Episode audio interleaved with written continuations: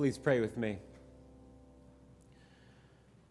Holy Spirit, come and be present with us now. I pray that you would give me words to preach and all of us ears to hear you speaking today. In Jesus' most precious name. Amen. Please be seated.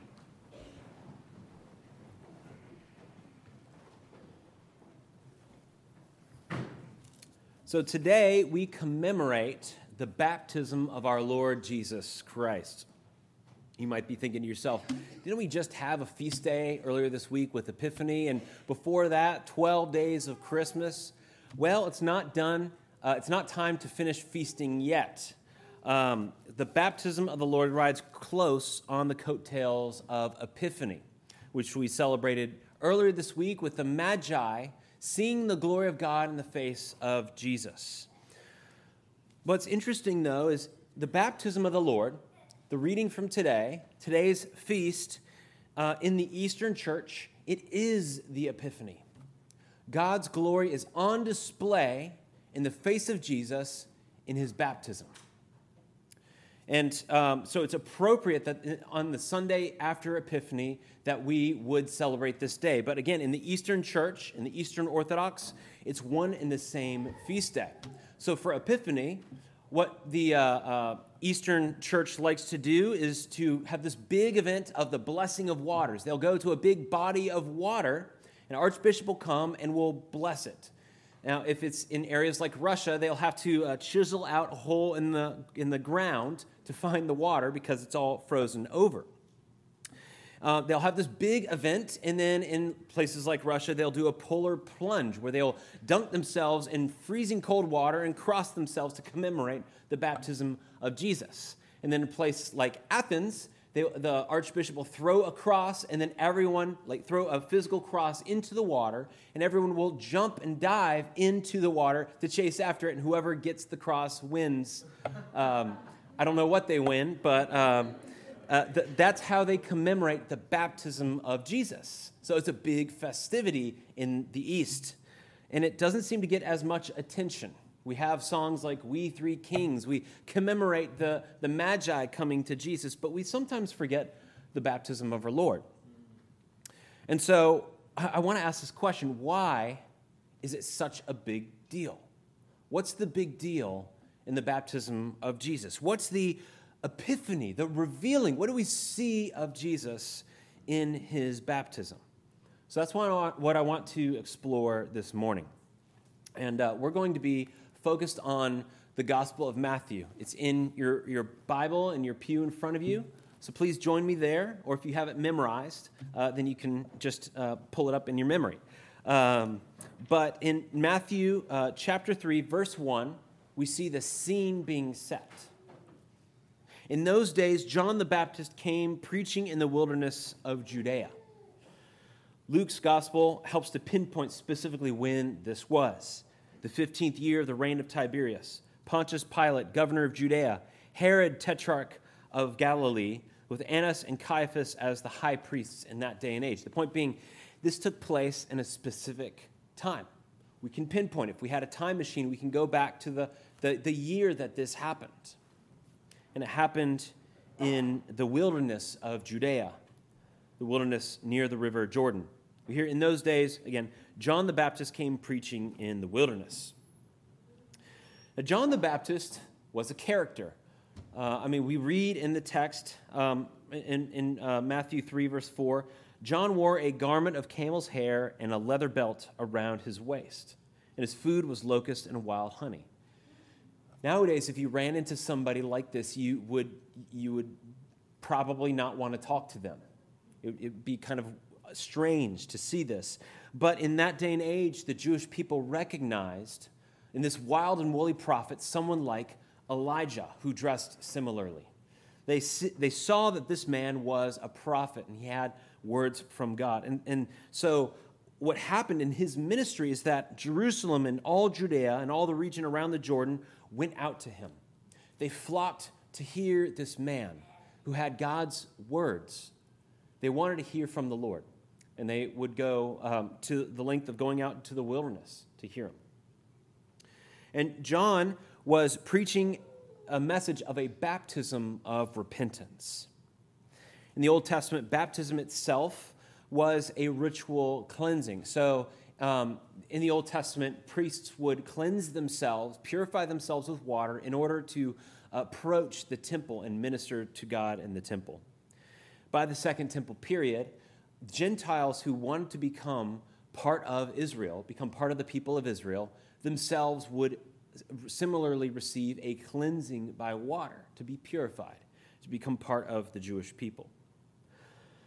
But John the Baptist's message was striking because he was saying Israel had gone so far off the path, had become so sinful, that as an entire nation, they themselves needed to be purified with water, to be treated as if they were Gentiles and to be brought back into the people of God. So that's what the baptism of repentance meant. They needed to amend their lives, to get right with God, and to be uh, cleansed with water so that they could be back in covenant with Him. So that's what was going on. This was the context. And we learn today in verse 13 then Jesus came from Galilee to Jordan to John to be baptized by him. So, the last time in, in the Gospel of Matthew that we heard of Jesus, he just moved around two or three years old with his family to Nazareth in the district of Galilee. And this is, that was the last we heard of him. He didn't move around a whole lot, we could assume. Um, in fact, I mean, we, we hear of him at 12 years old. He went to Jerusalem for a bar mitzvah. He sure, uh, certainly went to uh, the major feasts in Jerusalem, but for the most part, he stuck around in Nazareth. He was a uh, hometown uh, uh, boy. He stayed there. Everyone knew his family, they knew his father, they knew he uh, took on the trade of carpenter. And so it must have been a big um, thing when Jesus went to the Jordan, went to the wilderness. This is a big life event that we could recognize in Jesus coming to John. And he came to John to be baptized by him, just as many of the people in Israel were. Now, John himself was hesitant. He said, I'm supposed to be baptized by you, not, not the other way around. It's because John recognized that Jesus, there's something more to Jesus. Maybe he was the person that he was preparing, that he was the one who was to baptize with the Holy Spirit. He, he thought maybe Jesus is the Messiah who is going to be the solution to this sin problem. He's not the problem himself. So, why is he coming to me to be baptized? Now, Jesus explains why. He says, when John uh, pushed back, uh, he says, Let it be so now. Let this happen. For uh, thus it is fitting for us to fulfill all righteousness. What is Jesus me- meaning by this? Why is it, is it important? Why is it necessary for Jesus to be baptized? The first thing we notice Jesus say is it's for fulfillment. Jesus himself, Matthew points out, he is the fulfillment of the old covenant. Matthew points out that he is the fulfillment of the prophet of Emmanuel, God with us. Uh, when Jesus comes in, uh, from Egypt back into Israel, Matthew quotes a, pro- a, prophecy from the Old Testament Out of Egypt I have called my son. Matthew, the writer, points out that Jesus is a fulfillment, and, but he, he um, places in Jesus' own words the word fulfillment. Jesus recognizes that he is the fulfillment of the Old Testament. And in his baptism, we see a new ark, a fulfillment of the ark of Noah. We see a fulfillment of the Exodus in the Red Sea in the person of Jesus. He will lead his people through the waters, the flood waters in the ark. He will lead us through, he will lead his people through the Red Sea in a new Exodus. And so in, in Jesus' baptism, we see fulfillment. We also, uh, the one reason that Jesus needed to be baptized was to identify with the people of Israel.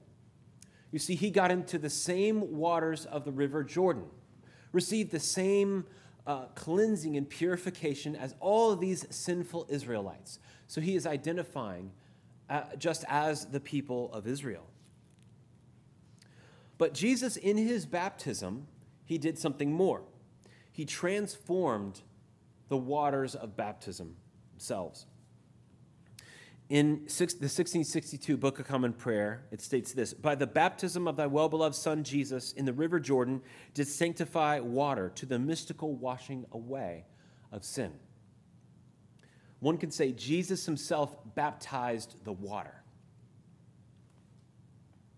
And by his baptism, Jesus launched his three and a half year public ministry. There's kind of a handoff that goes on here. You see, uh, John the Baptist had prepared the way for Jesus. And once Jesus comes, when he is baptized, there's a baton uh, handoff where Jesus takes the reins. John the Baptist himself said, He's got, He must increase, and I must decrease. And so this really launches the beginning of Jesus' public ministry. And this is what we hear happen when Jesus is baptized. When he was baptized, immediately he went up from the waters, and behold, the heavens were opened to him. And he saw the Spirit of God descending like a dove and come to rest on him.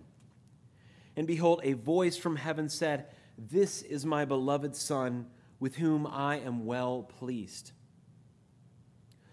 Imagine if you were there and you saw this. You saw the heavens rent open and the Spirit of God coming down in this form of a dove and God Himself speak from His own voice that Jesus is the Son of God.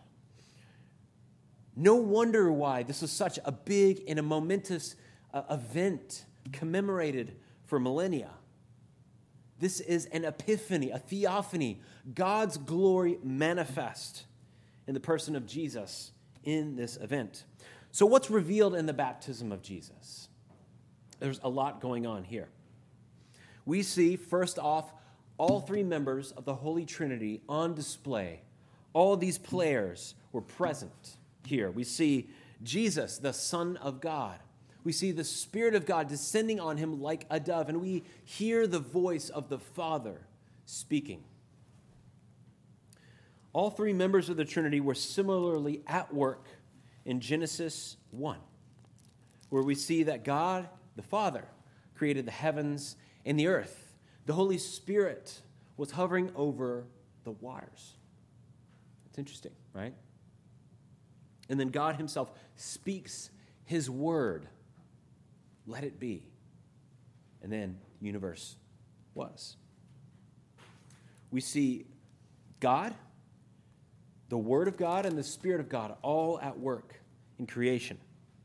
Psalm 33, verse 6 by the word of the Lord, the heavens were made. By the breath of his mouth, the Spirit, all his host, all their hosts. The same people who are at present, who are present and at work in creation, are present in a new creation happening at the baptism of Jesus. And we, we hear the Father himself in his own voice unveil who Jesus really is validating that he is the Son of God, the Messiah, the promised one, the Word made flesh. And this epiphany event of the baptism of Jesus was corroborated by many others. We see we actually hear in today's text in Acts 10, Peter speaks of the baptism. He says, You yourselves know what happened through all Judea, beginning from, from Galilee after the baptism that John proclaimed. How God anointed Jesus of Nazareth with the Holy Spirit and with power. You see, Peter is pointing out that this big event was Jesus' inauguration as king, his anointing. We heard in, in Psalm 89 that David was anointed, oil was literally poured on his head. And if you remember in the Old Testament, the Holy Spirit rushed upon him afterwards and prepared him for his ministry as king. And Jesus, by being anointed with the waters of baptism and receiving the Holy Spirit, is being anointed as king, the Messiah, the promised king who is to come. That's what's revealed in his baptism. And one other corroboration of this event, the person who did it, John the Baptist, has a lot to say about Jesus' baptism. He says in um, the Gospel of John, uh, the first chapter, verse 29, this next day, Jesus, uh, he saw Jesus coming towards him and said, Behold the Lamb of God who takes away the sin of the world. And then he recounts what he saw. I saw the Spirit descend from heaven like a dove, and it remained on him. This is his baptism event that we just heard spoken of.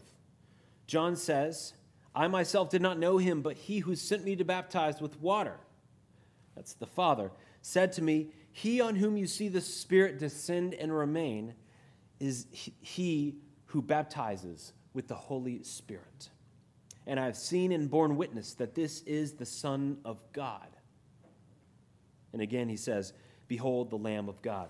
So John corroborates that this epiphany event reveals that Jesus is the Son of God. But there's another element that John points out Jesus is the Lamb of God who takes away the sin of the world. And this is unveiled in his baptism. And it's because Jesus, in his baptism, foreshadows and begins his march towards Jerusalem with his death and his resurrection.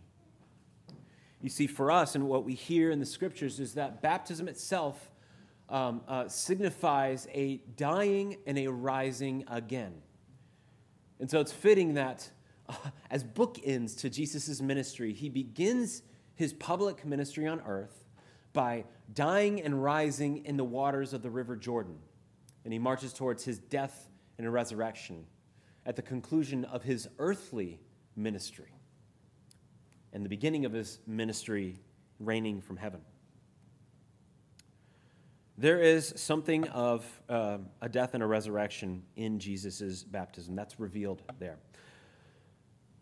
So the baptism of Jesus reveals much to us. Jesus is the Messiah, He is the Lamb of God, He is the Son of God, the second person of the Trinity.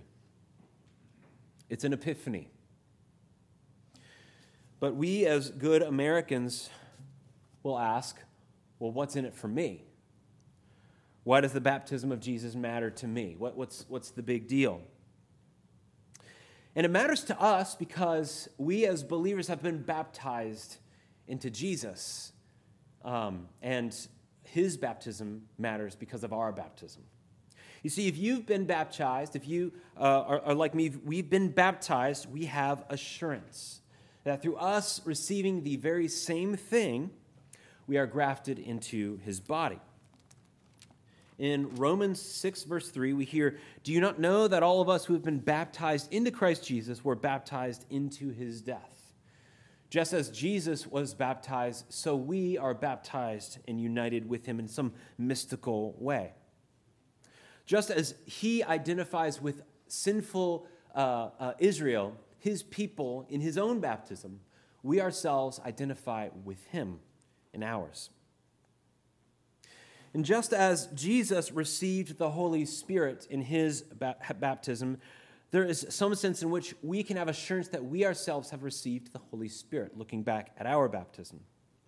In Acts 2:38, St. Peter echoes the words of John the Baptist saying, um, uh, when people ask him, What do we do to be saved? He says, Repent and be baptized for the forgiveness of your sins, just like John the Baptist did. But then he adds this He says, And you'll receive the Holy Spirit. If you've been baptized, you can have assurance that you have the, the, the God, the Spirit living within you, and you can effectively wage war against sin in your own lives. And then finally, if you've been baptized, you can have assurance that you've been adopted. That just as Jesus heard the words of the Father, You are my Son, with you I am well pleased, you can know that you are children of God, and God is well pleased with you. In Romans 8, verse 14, we hear, All who are led by the Spirit of God are sons of God. You did not receive the spirit of uh, slavery uh, to fall back into fear, but you have received the spirit of adoption as sons, by whom we cry, Abba, Father. The Spirit Himself bears witness with our spirit. We are children of God. You can know that if you've been baptized and immersed into Jesus, you've received the Holy Spirit and have been adopted as a son or a daughter of the Father, of the King, with whom he is well pleased.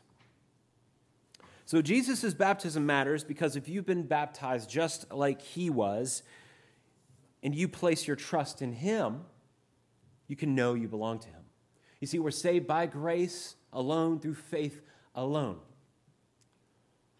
But baptism is a work of God, it's a miraculous event, and it's a means of grace for us.